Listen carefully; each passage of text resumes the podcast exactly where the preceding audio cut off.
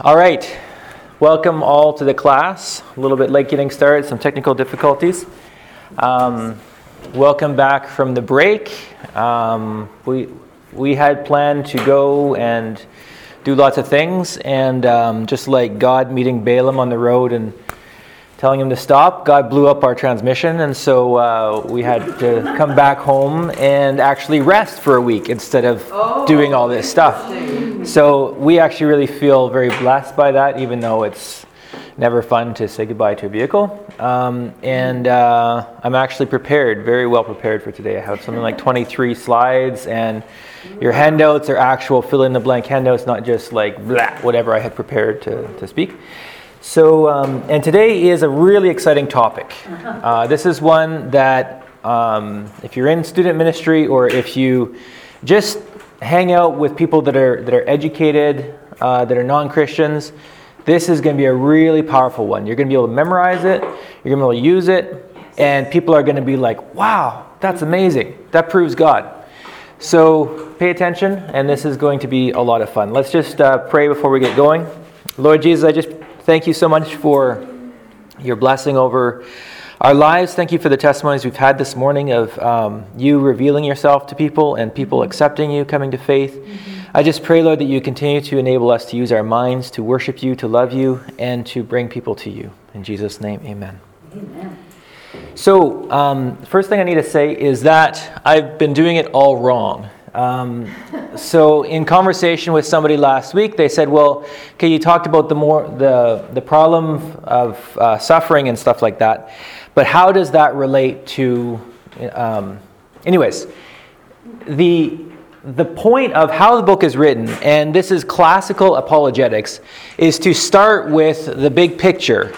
There is a God, all right? So that's today. Week five is supposed to be is supposed to be week one, okay? So first of all, we, we prove that there is a God. Secondly, we prove he is a personal and powerful God. We'll actually prove that today as well. But we'll also talk about it a lot next week. And then we talk about he's good, so that's the moral argument. And then the um, the pushback to that is the problem of pain and also the problems for the Old Testament. Then we talk about his name is Jesus. And then, so we talk about the New Testament proofs and, and the proof for the, the Bible and things like this. And then finally, we can't really read that. We, we ask people to actually believe in Jesus Christ as their personal Lord and Savior, kind of the last step.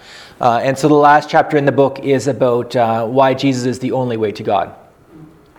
So I've been doing it kind of out of order because I felt like I wanted to section off the philosophy and the science and, and the history. Um, next time I'm going to do it this way because it, when you're wrestling through a hard thing like the moral argument, it's nice to know why you're doing it. And so when it's more in order like this, it's like, okay, we've already proven that there is a God. This is proving that he is a moral God. Um, so anyways, I hope that is helpful in helping you understand where we are. Um, today we're going to be talking about the Big Bang. And so that right away brings in the question, well, hold on, I thought the world was created six thousand years ago, right? And that, uh, you know, obviously, I get a, is that a curious look? Um, most, a, a lot of Christians read the Bible and say it was created in six days. If you add up the genealogies, literally how it's written on the page, creation happened somewhere around four thousand B C. And so this is what we call young earth creationism. And um, then there's other Christians that see it as the earth is very old. Some of them accept evolution, some of them don't.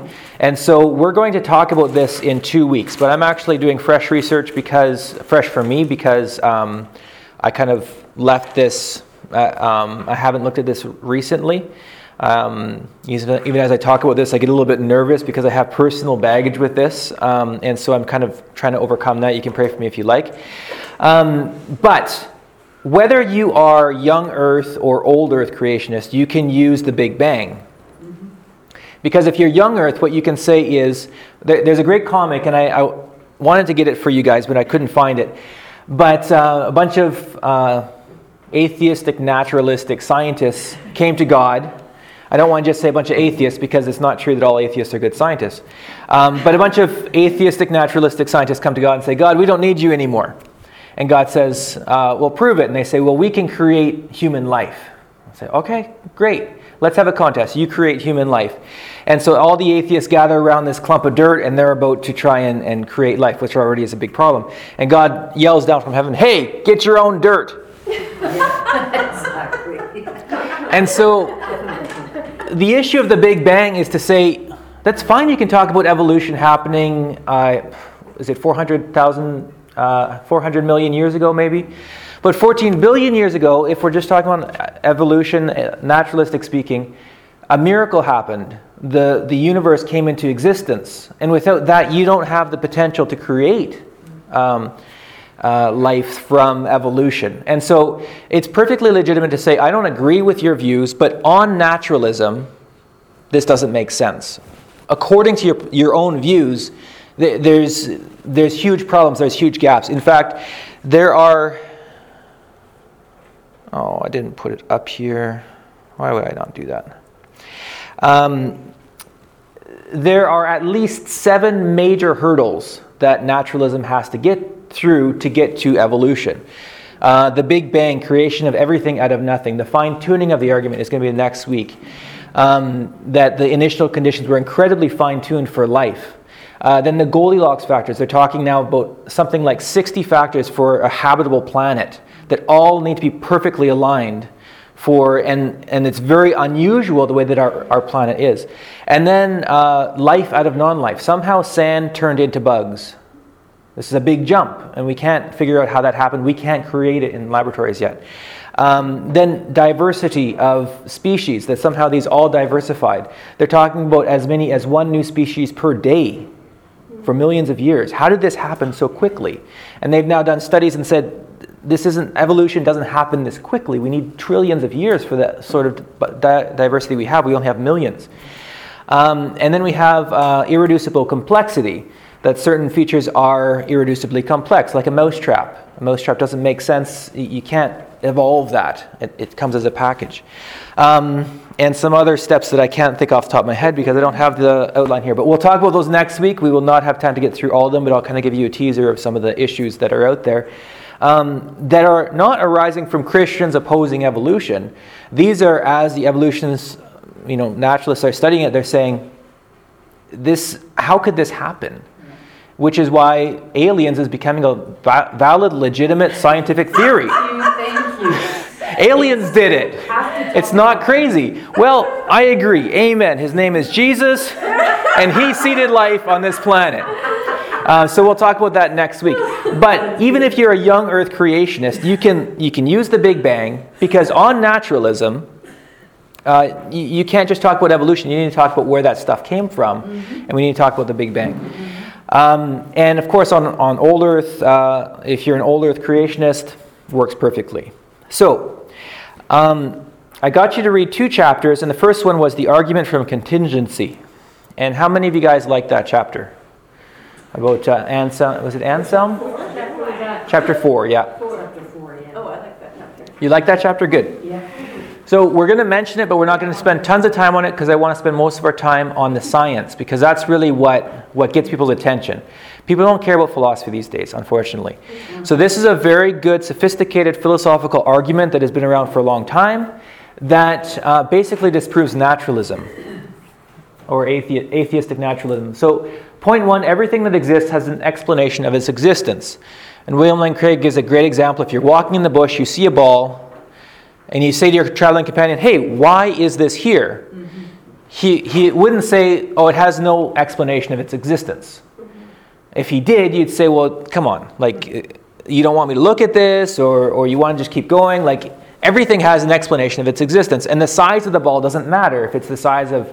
Uh, of um, New York, if it's the size of our planet, if it's the size of our galaxy, everything needs to have an explanation of its existence. Um, if the explanation has a expl- if the universe has an explanation of its existence, that explanation is God. And he explains why it couldn't be other things. And then the universe exists. The universe has an explanation of its existence because everything has an explanation. Therefore, the explanation of the universe's existence is God. So it's actually fairly easy to understand as well when you just see it like that. Everything needs to have an explanation. If if if you just say it just exists and there's no explanation, that's an insufficient stopping point. Uh, things need to have reasons for why they exist. Um, the big issue, as I've heard William Lane Craig use this in debates with atheists, is that just is naturalism. Naturalism is to say the natural world exists and it has no explanation. No explanation is possible. No explanation is necessary. It just is. Uh, and so that, that kind of becomes a stopping point. Uh, if you're talking with a hardened atheist, is just, well, I just believe the natural world exists and there's no explanation for it. Um, great, expl- great argument, though, and we're going to come back to this uh, throughout as we talk about the cl- uh, the next chapter. Yes? Is there more than just the two on that slide? Uh, nature really exists. Nothing else exists. And there is no explanation possible or necessary. Okay. Sorry about that. Nature really exists, nothing else exists, and no explanation is necessary or possible. So let's move on to talk about the Kalam cosmological argument. As William Lane Craig mentioned, this is actually an argument developed in the Middle Ages by a Muslim scholar, um, because Muslims have the same issue that Christians do, mm-hmm. um, that we be- that they believe that the earth was, that everything was created by God, that the universe is not eternal. So the argument goes: whatever begins to exist has a cause. The universe begins to began to exist, therefore the universe had a cause. It's great because it's very simple, and all none of the premises are these crazy, outlandish philosophical statements. Everything that comes that begins to exist has a cause. If and you can illustrate that by, you know, a bicycle. Somebody made the bicycle. There's a tree. It was caused by, you know, seeds and, and, and water and things like this. Babies, you know, there was a cause. Everything has a cause. The universe began to exist, therefore the universe had a cause. So, William Lane Craig offers basically one argument for this, is that it's self-evident. Everybody sees it, everybody knows it. Things that come into being have causes. And he said... Uh, saying that things come into being uncaused out of nothing is worse than magic, because at least the magician has a hat and he has a rabbit. But if things just pop into being uncaused out of nothing, it's it's worse than magic. It's just, it's ridiculous. And it's a science stopper, because if something happens, you don't just say, well, it just happened and there's no cause. The whole enterprise of science is saying, what caused it? Why is it there? And so this is a very strong... Um, This is a very strong premise of the argument, that things that come into being have a cause.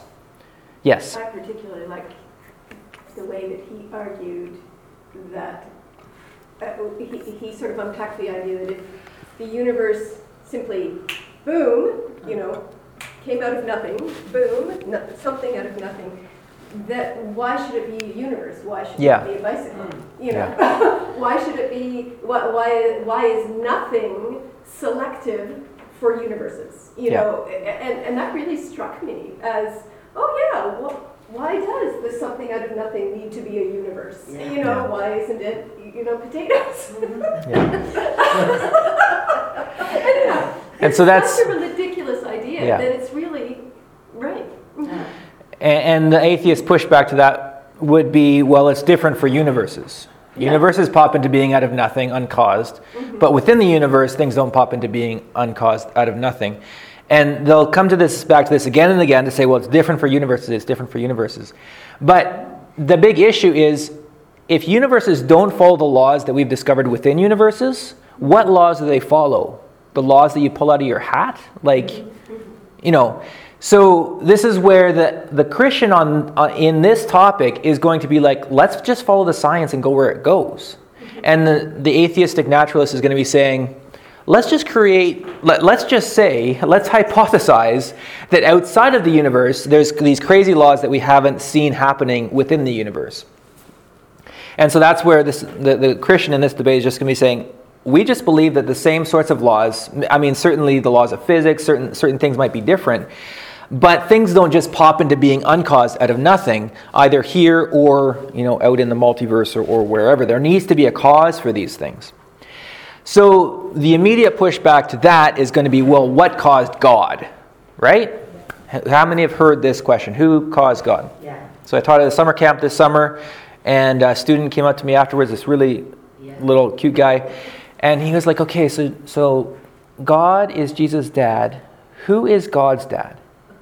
And kind of asking this straightforward question. The reason this question comes up is because premise one is so true. It's so ingrained in us. We know that things that exist, that come into being, have a cause. There is causality. And so you look at God and you say, well, where did he come from? And this is actually, um, how many of you heard Richard Dawkins' The God Delusion? Very famous book, uh, published about ten years ago now. And one of his central arguments is, of the book is that using God to explain something is invalid because immediately we have to ask, where did God come from? And this, for him, invalidates the argument. Well, this is not a valid argument because God did not come into being. He is an eternal being. This is what Christians have always believed. This is what uh, even non-Christians uh, have believed, is that God is an eternal being. And you need to have something that is eternal. So either God is eternal or, or matter is eternal. Because otherwise what you have is an infinite regress. You have a result, and you explain that, okay, what caused that? Well, this the cause caused it. What caused the cause? Well, the cause of the cause caused this cause. What caused this cause of the cause? The cause of the cause of the cause caused that one. And the cause of the cause of the cause caused that one. All the way back to eternity, and it's called an infinite regress because it doesn't make sense. You need to have some sort of a starting point to say there's something that doesn't move that caused all the other things. And this is what the ancient philosophers would call, or Aristotle would have called, the first cause, or the uncaused cause, or the unmoved mover. There's something that's eternal that causes everything else. Okay? Otherwise, we have an infinite regress, which is absurd, which doesn't make sense. And this is, again, where, um, unfortunately, some of this debate is a little bit philosophically um, not in tune with some of these issues. We need to have a first cause. And the two options for a first cause, basically, if we're talking about atheism versus naturalism versus theism, either matter or mind is the first cause. And we're going to come back to this at the end of our discussion. But either matter is eternal, it was never caused, it, it is stable, it's, it's eternal, it's unchanging, and matter brought everything into existence, or mind. There is a personal God who is intelligent, who is able to bring things into existence. So these are basically our two options for the first cause. Uh, there's other things you can think of, things like abstract objects, uh, things like uh, universal principles. They don't work because they can't actually do anything. Uh, the number three never did anything, right? Uh, so the only things that we can, that I can imagine, our mind or matter that could that could be the first cause. Uh, the second, the second objection is that um, will, will sometimes come up in this discussion is subatomic particles, and this is where I need to confess that I'm going to share some information that I have, I, like I don't have a degree in any of this stuff. Okay, so some of these points I'm going to be like, people say this, and the other people say this, and, and I don't know what's going on. Okay, uh, so subatomic particles apparently in a vacuum state. There is, it's possible for subatomic particles, that's a particle that's smaller than an atom, to pop into existence and then pop out of existence. Uh, and so atheists will say, well, look, if, if we look in a microscope at very, or I don't even know if you could see this, but at a very small level, things are popping in and out of existence. And the pushback to that is to say this This quote-unquote vacuum is not nothingness. This is an energy field with defined laws of physics applied to it, and what's actually happening is a demonstration of uh, what Einstein developed, the E equals mc squared, that matter can convert into energy, energy can convert into matter. And so energy is popping into matter and then popping back into energy at a very, very small scale for a very short amount of time. But that in no way explains how the universe came into being. As we're going to talk about, it is matter, energy, time, and space came into being. So this is not a good illustration. Um,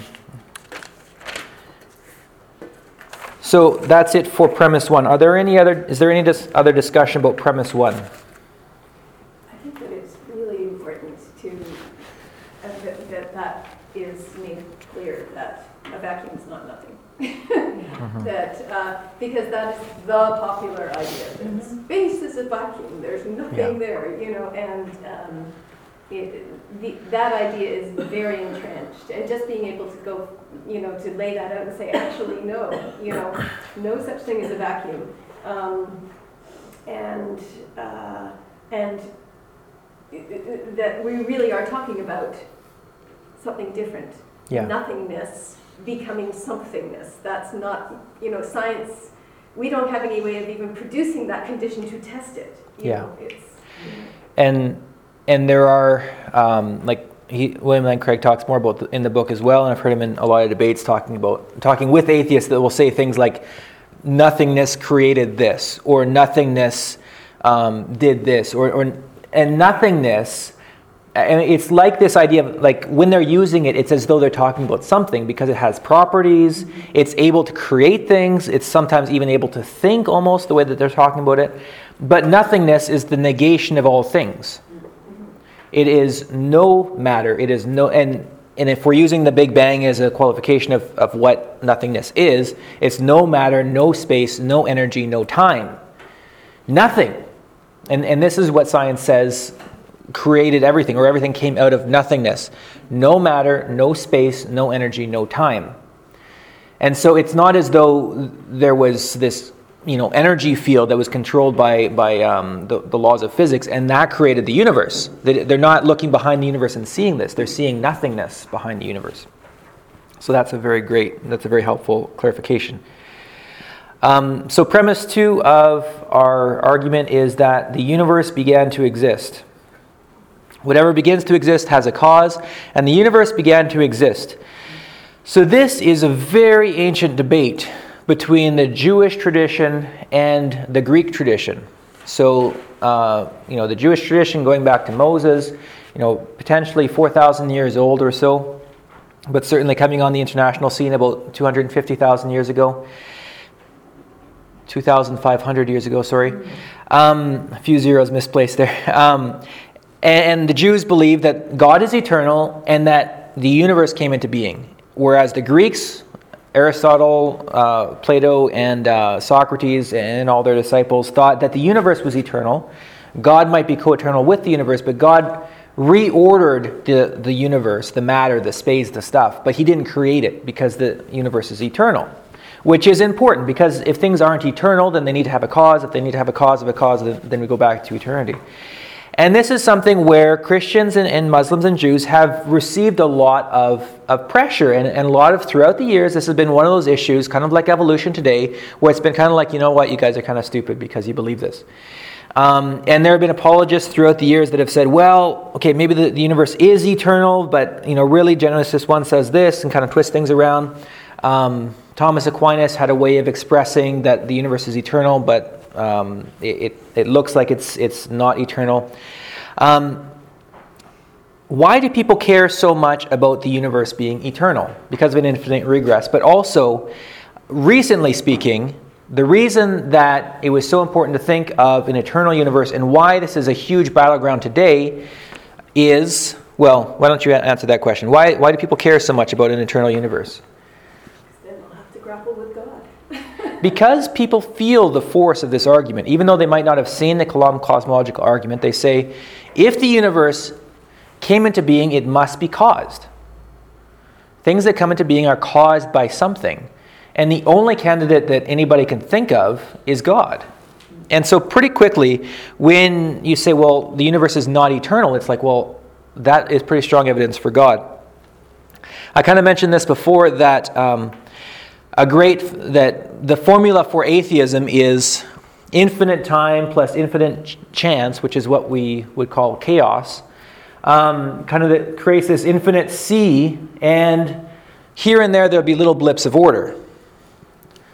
Infinite time, infinite chance, aka chaos, creates little tiny blips of, of order here and there. But fundamentally at the bottom, it's chaos. There's infinite randomness and infinite time. So the and, and this is when evolution came on the scene. It was seen as a very viable theory because we have infinite time and infinite chance for evolution to happen. And so if it can happen, it almost certainly will happen at some point somewhere in the universe. The more that we study it, and this is going to be for next week, I guess, but the more that we study it, the more we realize, no, there's not infinite chance, there's order. There's we can see the order in the universe. There's order in our ecosystems. There's order in our cells. There's order in the cosmic Uh, seen, there's subatomic order, there's order everywhere. And so the, the possibility of chance gets pushed, pushed, pushed down, down, down. Um, I don't know why I have this for today. This should be for next week. Um, But the point being that, uh, the point for today is that there's not infinite time. There's not infinite time to do this thing. Um, the universe began to exist. I wonder if there's a way to mute. Would that be good? Would that be possible? Um, all right, I guess we'll just leave that slide up. That's not the slide. I love that idea that if there has been infinite time, it being an infinite universe, then everything that they say will eventually happen to our universe should already have happened, because there's been an infinite amount of time to have yeah. happened. So why hasn't it happened? It's, again, back to that wonderful concept that if the universe is infinite, then you can never get to today. You can't get here. You know, it cannot happen. You so know. You're going to the next point, which is oh, excellent. that that is totally fine. You guys are right on track. So historically, way to go, Mary. Historically, the existence of the universe, or or the the statement that the universe is not eternal, the universe began to exist, has been proved philosophically. Things like an actual infinite n- number of things cannot exist, or you cannot get here from walking through an eternity of things. Infinite, infinity works great on paper. You can actually, I learned a whole bunch of stuff about this. You can, there's actually a whole field of study talking about infinite numbers, and there's like infinity, infinity in this sense, infinity in this sense.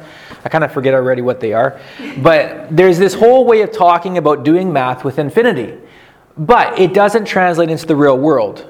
You can't actually um, multiply an infinity of things in the real world, or walk through an infinity of things in the real world. It only works on paper. Uh, and so I, I said you can read all that in your book. That's that's the Hilbert's Hotel thing. Yeah. Um, it, again, it's it's it's really a little bit difficult philosoph- uh, philosophy, bunch of math, um, and also and, and so it's difficult. But also, it's not totally necessary anymore, because we have scientific proof that the universe began to exist, aka the Big Bang. So historically, premise two has been proven through philosophy, through math, through other means, and now we have empirical proof that the universe began to exist. And this is why the Big Bang is such a big deal. Because for at least a thousand years, but even before that, there's been this huge debate raging.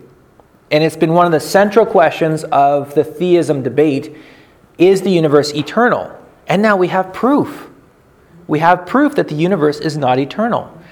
And so this right away brings huge uh, precedent to, or huge credence to this um, this theory or this uh, discuss. Oh, man, this argument. That's what I'm looking for. Whatever begins to exist has a cause. The universe began to exist, therefore the universe has a cause.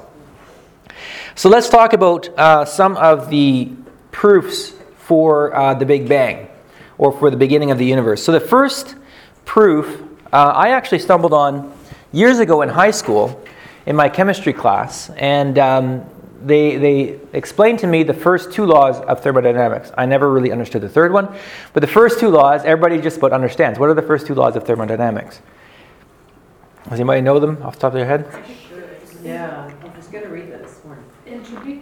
Mm-hmm. That's base, that's the right word. So energy is neither created nor destroyed. It only changes forms. Uh, when you burn your firewood, you're not burning it up, so to speak. It's just changing forms. It's it's there's a chemical reaction going on which releases energy, but the, the carbon is combining with oxygen to create water and carbon dioxide, and the, the fuel is still there.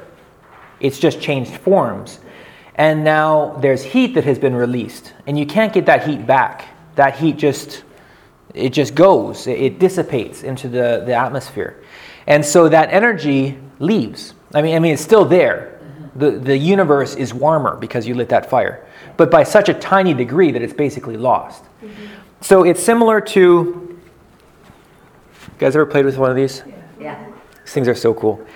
So, um, you know, you have this sand falling down, and there's energy, there's kinetic energy um, in this thing because gravity is pulling the sand down. So there's able to be motion within this little thingamabobber. Um, but you'll notice that pretty soon all the energy stops because once gravity has pulled everything down, there's there's no further possi- it's reached equilibrium. It's stable. And so there's no possibility of it to continue to move unless I inject energy into it by turning it. Then it, then the energy can start again. So the reason that we don't see, that we see continual cycles of life in our... Does anybody want to play with this? The reason that we see continual cycles of life in our in, on our world is because we have energy being injected into it from where? From the sun. If there was no sun, there would be no photosynthesis, water would not evaporate, the water would just go down to the oceans and blah, it would sit there. The, the oceans wouldn't even, you know, move around like they do, they would just die. Um, bec- we need that energy being fed into the system from the sun, otherwise there, there would be nothing. Um, but that energy itself, the energy in the universe, the universe is a closed system. There's no energy being injected from somewhere else. There have been attempts and theories to say that there's energy coming in through black holes, different things like this. It's never been discovered. It's a closed system as far as we know. And once that energy burns down, there will be nothing left. And that, this is what's called heat death. That at the end of, you know, eventually, and we've talked about this in the, in the moral argument, eventually all the suns will use up their energy, all the planets will stop spinning, and everything will just reach a state of equilibrium, which is basically death and motionlessness. So either it will expand infinitely uh, and just kind of fling out into infinite space, or else um, the gravitational force will overcome the, the, um, the force of it flying apart, which is called momentum, and it will crunch back into a, a ball And, and destroy that way. That's one option, but uh, they've seen his, they've seen scientifically that it's not going to it's not going to do the big crunch. It's just going to keep flying out because it's accelerating mm-hmm. as it goes out. Um, sorry, I'm jumping ahead now to the expansion of the universe. But um, heat death is a natural consequence of the laws of thermodynamics or entropy. The second consequence is that there must have been an absolute beginning. Um, if entropy This is an incorrect way of saying it, but if the inner, if the fuel has been burning up, the entropy has been growing throughout the course of, of the universe, there must have been a beginning. Yeah. It must have come from somewhere. The universe is not stable. It couldn't exist eternally because it's quote-unquote burning up. They didn't understand this. You know, Aristotle didn't understand this. Plato didn't understand this because they just saw cycles. And most cultures in the world, most religions talk about cycles because that's what you see. And the Jewish religion comes on the scene and says, no, time is linear. There is no cycle. It starts, it stops, which is a, a very foreign concept to a lot of cultures. But it's the right one, you know, which is another hint that it's like, oh, I wonder if, if maybe uh, an alien injected some information here. So, um, yeah, so there must be a, a first, co- or there must be a beginning when the low entropy state uh, uh, started. And this was something actually, uh, just a personal little story. My first attempt at, at really being a missionary in high school, uh, my science project for that chemistry class, I had a, um, man, I am just, I can't think of any of my words here today. I had a... Um, too rested. I'm too rested, that's my problem. I had a yeah. chainsaw. And I was trying to demonstrate on the board, okay, so we have chemical energy, and I, I inject kinetic energy like this, and the chem- chemical energy produces um, kinetic energy, which produces electrical energy, which produces a spark, which perpetuates the cycle, and on and on. I had all these forms of energy that were being created and that were creating cycles. And the point of, the, of it was, and then the, the bell rang and everybody left, and I was like, the point is that Um, the universe must have had a beginning, and if it had a beginning, then, then God must have caused it. And this was the point I was trying to make to class, and nobody got it. Uh, but I tried, right? So before I even knew anything, I mean, ten, fifteen years before I even saw the Kalam cosmological argument, this was apparent to me just from the laws of thermodynamics. And at the beginning of the nineteenth century, I don't know exactly when this, these laws were discovered, sometime around there, it was already starting to become pretty apparent to people, well, the universe can't be eternal in that case. And then comes a, a guy named um, Albert Einstein, who comes up with a lot of great stuff that we like to quote and nobody really understands, uh, such as the general theory of relativity, E equals M C squared, light is a constant, time is relative, Energy and matter are interchangeable. And all that to say that the universe is expanding. And this was one of the predictions of Einstein's uh, theories. Einstein is an amazing guy that uh, didn't actually practice any science. Everything he did was in his head. And he's able to predict a lot of these things that were proven, some of them even after his death. Um, but he predicted uh, an expanding universe. So again, if the universe is expanding, then it's not stable. And it must have come from an initial state. If you if you trace it back in time, it must have come from an initial state of being smaller. Um, and then Hubble, I don't know his first name. I should have written it down. What's his first name? Oh, somebody said something. Okay. Um, Hubble is some is famous for the Hubble telescope. He's a famous um, uh, astrophysicist. Um, and as he was looking out at the stars, he was able to figure out, because all light has, all elements as they're burning have their own uh, light frequency, right? Which is why when you're, if I want to get into another personal anecdote, one of the cool jobs I had when I was a teenager was working at a, at a, um, at a laboratory and finding out how much gold was in the rocks that the gold mine down the street was, was taking out. And one of the ways that we would do this is we would crush the rocks fine. We would we would melt them in a furnace to extract the metal from the um, the non-metals, and then we would uh, combine all the metals with silver. Then we would burn the silver off with um, hydrogen sulfide or hydrochloric acid, depending. And, no, the hydrochloric acid was for the gold. Sorry. Um, so you'd melt it in solutions, and then if it was a really small amount. If it was enough, then you would do a certain process where you would end up with a little flake of gold. You'd weigh the gold and, and extrapolate how much it was. But if it was a really tiny amount, you'd put it in a little test tube, and you'd put it up to this uh, million-dollar machine that would suck it up and burn it in front of a little screen. And based on the color of that liquid, it could tell you precisely to the zillionth of a zillionth of a whatever how much gold was in that sample. So this was for the exploration, like way off somewhere where they're hoping to find just a trace of gold. So everything burns, it has a certain frequency of light um, on the spectrum that it burns at. And, and as Hubble is looking at these stars, it was cool because he could he could figure out what the star was made out of. Precisely. He knew exactly what things were in there that were burning. By, by you know, like you use a, use a prism and you can see, you know, the bands of light. But there was a problem. The starlight was too red. He figured out what was in them, and because he was so smart, he said, yes, I know what's in them, but they're too red. And so this is what's known as the red shift. Now, does anybody know what the red shift is? A little concept, but not very much. As, as things move away, then the light that's coming at you is going to be affected. You're observing it's going to be affected by the fact that it's moving. Yeah. It's moving away, it's red, and I think it's, if it's moving to you, it's blue or something like that. I'm not sure what color it is when it's coming towards you. That's a good question. But we can illustrate this by um, what's known as the Doppler effect that we actually observe in our daily lives. Listen to that again. Close your eyes and just listen to this for a second.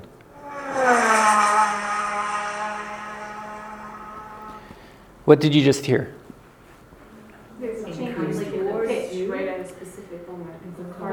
Something that's coming towards you and then going away. Now, what do you what do you notice between the sound coming towards you and the sound going away? It's the pitch. It's the tone. The pitch is slightly different, isn't it? Mm-hmm. We hear this all the time as we drive down the road as a car passes us. The reason that the sound is higher pitched when it's coming towards us is because it's being crunched together. Because sounds move, sound waves move relatively slowly compared to light. And so as the person is coming towards us, the, the speed at which they're coming, especially if they're coming fast, actually compresses the sound as it's coming towards us because this, the point of the sound is moving. And so it's higher pitched because when, when sound waves get closer together, they get higher pitched. And then boom, it goes past us and the opposite thing happens. And now it's lower pitched because the, the sound is moving away from us. So a similar sort of thing was happening as he was looking at stars. And he, Hubble was able to conclude that the stars are all flying away from us at tremendous speed. They must be going awful fast for us to be able to pick this up and notice it. And so what he was able to uh, verify was Einstein's theory that the universe was expanding. Now, a lot of people when they hear, and so this led to the theory, which was originally pejoratively named the Big Bang by Sir somebody or other. Um, the the person, Edwin Hubble, thank you. The person that named the Big Bang did not like the Big Bang. In fact, it was, as many names in history, it was meant as a pejorative term. Do you really think that everything just kind of went a Big Bang? And the name stuck. And uh, ironically, the theory that he, you know, spent a lot of time trying to disprove, he ended up coining the term for it. Um, But the idea of a Big Bang is not that there was like a big empty room and then all of a sudden in the middle of the room there was an explosion, which is how we think of a Big Bang. The idea is that there was nothing, not a vacuum, but nothing, and then all of space, time, energy, and matter came into being. So on this model, and as contemporary physicists talk about this, space itself is something. So in between us, there's air, right? And we think about there's air between us, but there's also space. And space itself, whatever space is, is expanding. And at one point, there was no space. Or at, at one point, all of space was squished down mm-hmm. to, uh, I think they say about the size of a marble or, or a bouncy ball. Um, so space came into being, time came into being, and energy and matter came into being. So time, they have been able to verify Einstein's theory that time is affected by gravity and by momentum. So the faster you're going, the slower time goes, I believe. And the more gravity you have, the slower it goes as well. I might have that backwards, but it's affected by, by gravity, it's affected by speed, which is crazy. Um, unfortunately, you can only go forward, you can't go back, as far as we know. Otherwise, it would be really cool to think about time travel and stuff like that. But um, the the realistic science fiction stories are all about somebody going off in a rocket ship, coming back, being young, and you know human history has progressed one hundred years or whatever. Because you can't go back, you can just go forward. But you might go forward at a different speed because time is relative. So um, all this to say, okay, so, no, I'm not there yet. I flipped the page. Um, nobody likes the Big Bang. You might be surprised by that. But um, atheistic, naturalistic scientists do not like the Big Bang. And in fact, I made this little comic for us because um, it, it's kind of like this. So the Christians are all up here in our churches. The Big Bang is a danger to our beliefs. We must resist it. And the scientists, atri- atheistic naturalists are sitting there thinking, the Big Bang is a danger to my beliefs. I need to disprove it. And the Big Bang is out there on the corner saying, nobody loves me. Well, this is what I do when I have spare time at home.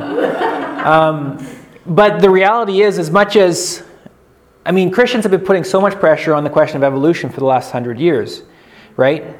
Um, but as we've been focused on this, this issue of the Big Bang has come up. And Christians haven't really been putting a lot of pressure on it. We haven't really known about it, actually. We haven't known about its implications. But it hasn't been around that long. Like, it's not old. Like, well, for how much water has gone under the bridge in the last eighty years? It's old. But you're right. Yeah, it's about eighty years old. Yeah. Yeah. Yeah. But evolution is only a, I mean, Darwin, when did Darwin die? eighteen something, yes. It might be one hundred twenty years. Like, the technology at some point to evolve to be able to, yeah. to really say, okay, the Big Bang is Uh, the, like more than just the theory, you know, like yeah. to have a scientific. So it couldn't be like three hundred years old. No. You know? Mm-hmm. But but it does carry a lot of the ancient equivalent is the Jewish yeah. conception of creation out of nothing. Mm-hmm. Um, so there's tons of theories um, trying to disprove the Big Bang. Or if the Big Bang exists, uh, to, to say there was some natural cause of the Big Bang. Um, And this is where I'm going to read from my book, wherever I put it. Uh, and I'm going to admit my limitations as not an astrophysicist or even somebody who has really prepared myself, who has really like studied tons as, as William Lane Craig has done. But there are tons of theories such as um, the bouncing universe theory. And you've probably seen this in uh, science fiction, that uh, the universe, yes, there was a big bang, it all expands, and then after a while it'll all collapse back into itself, there'll be a black hole or something, and then it'll re-expand out again. So the problem with this is that it's affected by entropy, and that um, every time that it expands, not all of it is going to get back into the box, and that there's going to be a bigger and bigger and bigger bounce, or there's going to be less and less material left over or something like that. Um, so it's been proven that this cosmic accordion sort of idea, it, it doesn't work in, in the big picture. Um, why should why should everything not get back into the box? I don't know. okay, okay, I'm just curious. I'll just be honest and admit that. Okay. Um, It might not be an issue of not everything getting back into the box as much as it's just entropy taking place. Like, because when when the Big Bang happens, you have a, a large, a low entropy state where you have tons of energy available. So then it goes boom, and then it all sucks back in together, and then it goes boom again. There's going to be less energy available. So the primary energy, I believe, is hydrogen, because it's the simplest atom. And so when there's a bunch of hydrogen, well, you can make water, you can make, you know, carbon-based life forms, and, and you can actually compress that in a star and create other um, other elements. But when it's all been converted away from hydrogen, you have, you know, rocks, which you can't do a whole lot with rocks. Um, I think. um, so I'm just, and there's other theories. Um, One of the major theories that you hear a lot about is the Hart- Hartle-Hawking model. Uh, do you guys know who Stephen Hawking is? Yeah. It's kind of a modern-day um, Einstein, guy that is in a wheelchair and stuff like that. Um, and so he proposed this in a book called The Theory of Everything. Um, there's two main critiques of this. First of all, and so he says, look, as you go back, because ultimately the, the Big Bang is about going back. You see the universe compressing, and so you go back in time and you say at some point, you know, and mathematically they do this, it must have compressed down to a ball. And he says, well, using my theory, as you go back in time, you get to a certain point, you get looped around, you come back. I'm getting confused expressions, which is exactly what I thought when I saw this. Why does it matter if we get looped back? We're talking about whether or not it began. Um, and so just to me, in my very non-sophistic way, non-sophisticated way, I listened to this and I thought, this doesn't really solve anything. Uh, and lo and behold, um, this is one of the things that's come out as a critique of this, although he's very famous and, and people still talk about this a lot. It doesn't avoid an absolute beginning to the universe. Maybe the universe is round instead of flat. It doesn't really matter. There's still a beginning. And as he's talked about his theory more, that he has started mentioning that there is a, a beginning. Uh, he talks about it like uh, the beginning is like the South Pole. You walk towards the South Pole and pretty soon you start walking north again. Um, you walk south and then you start walking north again. But it doesn't matter. That's just a perspective. That, that's our perspective. If we were going back in a time machine, maybe we get looped back or something. That doesn't matter. We still have a beginning. And the other big critique of it is that he's using uh, dubious mathematical methods. Um, apparently there's equations such as minus... Uh, or the square root of minus one. So you can't do square roots in negative numbers, but these are called imaginary numbers. And if you're really smart, you can do math with imaginary numbers. But that's, again, similar to infinity. That works on paper, but you need to translate back into the real world. And he doesn't translate his numbers back into the real world. He leaves them in imaginary numbers, um, which is a critique that I don't understand.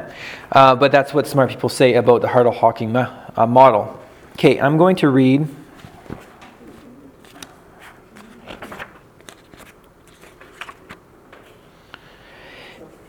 So there are tons and tons and tons of theories trying to disprove the Big Bang. Um, but so far they have all failed, and cosmologists will, will admit freely that they have all failed. Uh, and William Lane Craig says, in a sense, the history of twentieth century cosmology can be seen as a series of one failed attempt after another to avoid the absolute beginning predicted by the standard Big Bang model. Unfortunately, the impression arises in the midst of laymen, like us, that the field of cosmology is in constant turnover with no lasting results. What the layman doesn't understand is that this parade of failed theories only serves to confirm the prediction that the standard model of the universe, um, to con- the prediction of the standard model that the universe began to exist. That prediction has now stood for over eighty years through a period of enormous advances in observational obst- astronomy and creative theo- theoretical work in astrophysics. Um, indeed, something of a watershed appears to have been reached in two thousand three when three leading scientists, Alvin Bord, Alan Guth, and Alexander Vilenkin, were able to prove that any universe that has, on average, been expanding throughout its history cannot be infinite in the past, but must have had a past space-time boundary. So what they're saying is there's all these theories. They've all been tried. There's new theories coming up all the time. There's string theory. There's super st- string theory. There's um, the multiverse theory. There's all these ideas. Uh, so far, they have all failed, which really serves to um, to bolster our confidence in the Big Bang, that it very likely did happen that way, because people have been trying very hard. People don't like the Big Bang. Nobody likes the Big Bang. So it's the fact that people have been trying so hard to disprove it and they're not able to really um, shows uh, is good evidence for it. And that uh, these three scientists uh, have come together with a theory that any universe that is expanding must have had a beginning. And they were able to demonstrate this mathematically. And so, yeah. And a final proof that uh, I came upon just two days ago, and I haven't totally researched it out, but I've heard other people say it. I heard students in class say it, and I was like, really? And then I heard a serious scientist say it, is that Hugh Ross, who is an astro- is a Christian astrophysicist, we're going to hear more about him soon. Um, he says, when we look far enough away, we are seeing the effects of the cosmic creation event. When we look far enough away, we're actually seeing the Big Bang.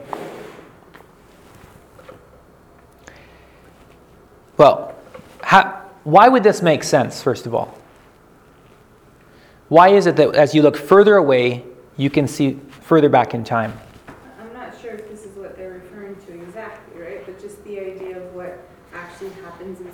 We only see it like at the speed that life travels, yeah. travels, so we only see it so much later after it actually was created, right? So say a new star up here, which does happen in our galaxy, we, by the time we we really see it, depending on where it is, it's actually dying by the time we see yeah. it. So yeah. I think that's what it's referring yeah, to. That is. Like if you look far enough, then somewhere, like if the universe is just expanding and it's continually, like from a starting point, just keeps going. The light needs to be somewhere that came from that, like, call it Big Bang, call it whatever, right? From that creation point, it yeah. has to be somewhere in there. Yeah, so uh, the current prediction is that, or the current science says the universe is about fourteen billion years old. And there's stars that they have dis- uh, that they have seen that are fourteen billion uh, light years away. So when they, or there's points in space that are fourteen billion light years away. So as they look far enough with these amazing telescopes that they have now, they can see what happened at the beginning of the universe. And they can see the states as all the helium, or all, sorry, all the hydrogen was there, and, and that coalesced into stars, certain kind of stars, and then those created other elements and they blew up and created other sorts of stars that blew up. They can see this as they as they progressively look further and further back in time, which provides tremendous proof that the Big Bang actually happened. Um, how close can we get to the Big Bang? We can get within a trillionth of a trillionth of a trillionth of a second. It's not an inference. It's an actual observation of what God did in the beginning. So there is a lot of discussion about the first trillionth of a second, because they can't see the first trillionth of a second. And so there's all this discussion about what happened the first trillionth of a second.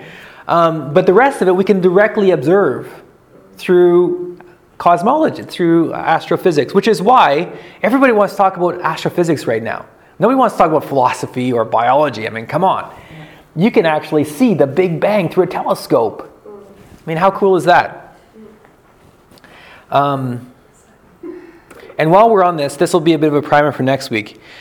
Uh, Hugh Ross continues in the same interview to say, we are at the only time and place in the universe where we can actually directly observe the history of the universe and the cosmic creation event. If we were too close to a star, if we were at a different point, we wouldn't be able to see everything. And this is where we get our most compelling evidence for God. We are put in a certain place where we can see the whole history of the universe from the first trillionth of a second through our telescopes. It's, it's astounding. Um, so all that brings us back to the Kalam cosmological argument. Whatever begins to exist has a cause. We've said this is self-evident. Everybody believes this, basically. The universe began to exist. They have been trying for eighty years to disprove the Big Bang. So far, it's been unsuccessful. The universe began to exist. Therefore, the universe had a cause, has a cause. Um, The thing that I'm skipping over here is uh, the multiverse. The reason I'm skipping over it is because we're going to talk about that a lot next week. So the big theory that people will talk about, which creates all this wonderful uh, space for science fiction, mm-hmm. is that our universe isn't the only one. There are there's an infinity of universes out there. Yeah. We don't know where they came from. We don't know where they're going, but they're just out there. And our universe is one of many universes that popped into being uncaused out of nothing, or out of the multiverse, whatever is causing the multiverse. So we'll talk about that next week. And I see that our timekeeper has come to lay down the law, um, because I asked him to make sure that I would stay on, on time today, so we actually have time for questions. Um, so let me wrap up in about three minutes here. If, I'm going to close this. If the universe came into existence, what could cause a universe? Let's start a list. There's a list here of, of six things on there. What what sort of a thing could cause the universe? Let's pretend that we're not coming at this from a Christian perspective. We can try to not to come. What could cause a universe to come into being?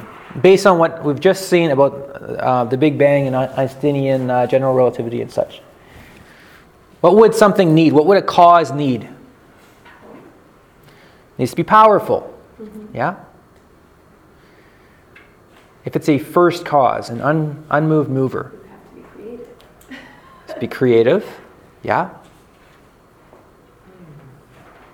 By creative, what do you mean? Well, you'd have to make matter out of nothing. I mean, it has to... One work. Word. So, intelligent? Intelligent. So we have powerful, intelligent... Smart. Same thing. It's a synonym. Powerful, intelligent.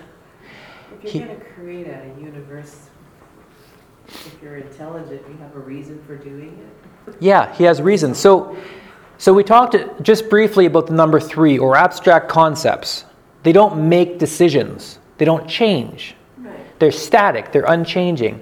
What is able to be eternal? This is one, one thing that we need to have. It needs to be eternal to be an uncaused right. cause. Something needs to be eternal, but able to change.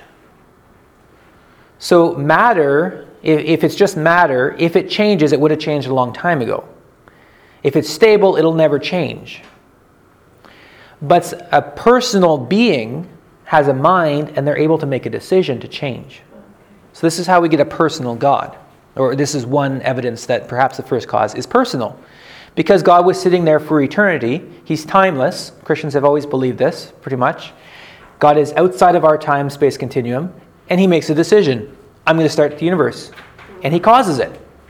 So God is, um, this is the difficult stuff coming out of the Big Bang and, and Einstein. I'm not, it's not surprising that you didn't think of it, because we're not used to thinking in these categories. But God, the first cause must be timeless. He must be spaceless. He must be immaterial. Timeless, spaceless, immaterial. Otherwise, he's part of what he created, which is illogical. Which is, you know, circular. Uncreated God.